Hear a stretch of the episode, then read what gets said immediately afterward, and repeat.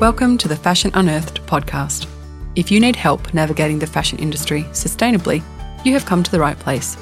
I'm your host, Belinda Humphrey, and my hope is to simplify the fashion industry so that businesses can make the best decisions for people, planet, and product. Hello, and welcome to episode 79 of the Fashion Unearthed podcast.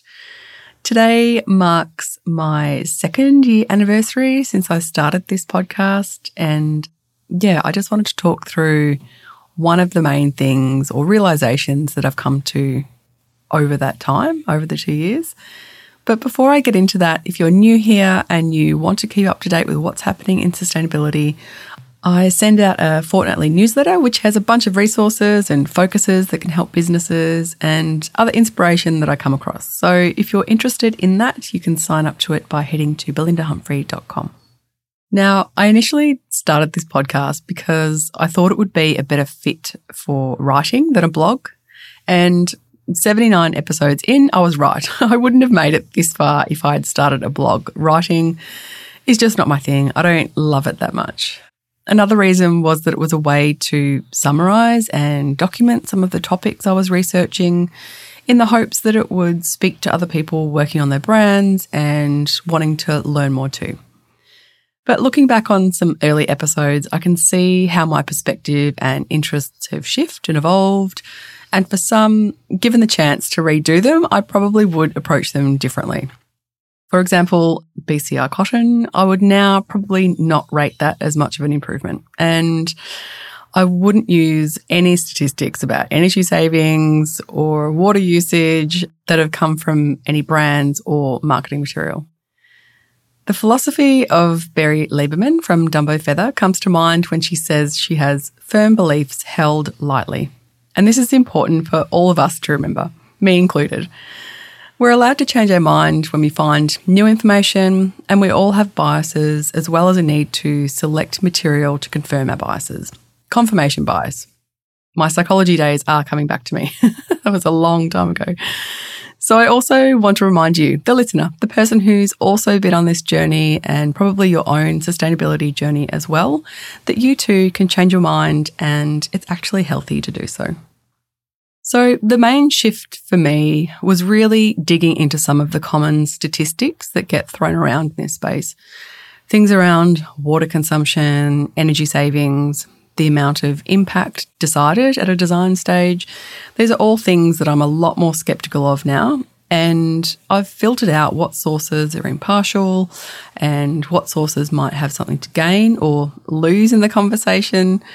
So it has been a process, and I think it's one that needed to take the time it did, to be honest, because now I feel like I've circled around the issue and looked at it from different angles and listened to a lot of voices in this space. And over time, and with the help of analysts outside of the industry, I think that's been a crucial piece of the puzzle. I've also pieced together the main players behind the scenes, who's on what board, what family has a chemical company in America that relies on the fashion industry? All of the people behind the systems who have no genuine interest in fostering change unless it means more profits. And I'm naturally drawn to looking for patterns or systems. So it was kind of inevitable that I would be interested in going down to that level. Now, I really started to niche down into this field probably three years ago. I probably had the rumblings deep in my conscious a long time before that, that, you know, I wasn't working in alignment with my values.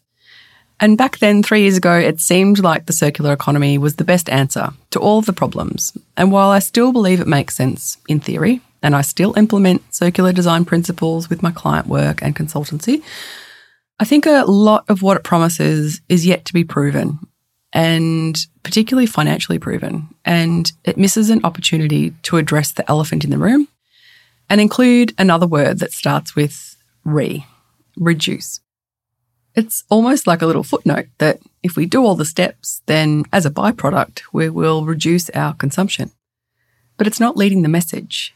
And I do include this in my work that we have to focus on creating less because it doesn't matter what the latest new material is, whether it's algae based or bio based, they all have a resource cost. And when those feedstocks are scaled up to meet the current level of consumption, it'll be just as damaging. The other part of that is recycling garments back into yarn at scale. There is a huge energy cost to do it and resource structure that needs to be put in place. And if you've been listening for a while, you would have heard me talk before about Nate Berry's interview on the Dumbo Feather podcast about us all being energy blind. And I agree. Everything we do uses a phenomenal amount of energy, you know, and we do so much in our day to day without thinking about it, you know, using a computer, recording this podcast, charging our phones, all of those things add up. So it's not as simple as just saying it's great to keep resources in use by recycling, because to do that, a large majority of the energy required still comes from fossil fuel. So the biggest thing I've learned or come to realize in the last two years of researching and summarizing findings on this podcast is that we have to address overproduction and overconsumption at all stages of the current systems. If we have any chance of reducing the climate impact and aligning it to the 1.5 degree pathway of the Paris Agreement, we have to address it.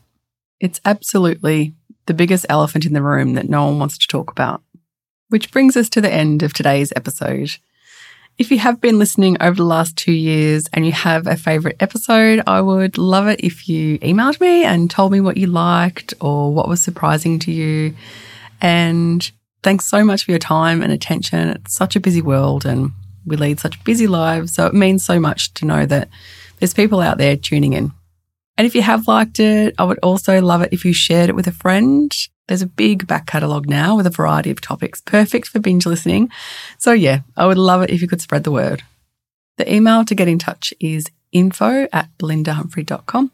And as always, you'll find the show notes and any links in the podcast section on the website, belindahumphrey.com. Thanks so much for listening. See you next time. Thanks for listening to the Fashion Unearthed podcast. If you want to get in touch, head over to belindahumphrey.com or you can find me on Instagram at Belinda Humphrey.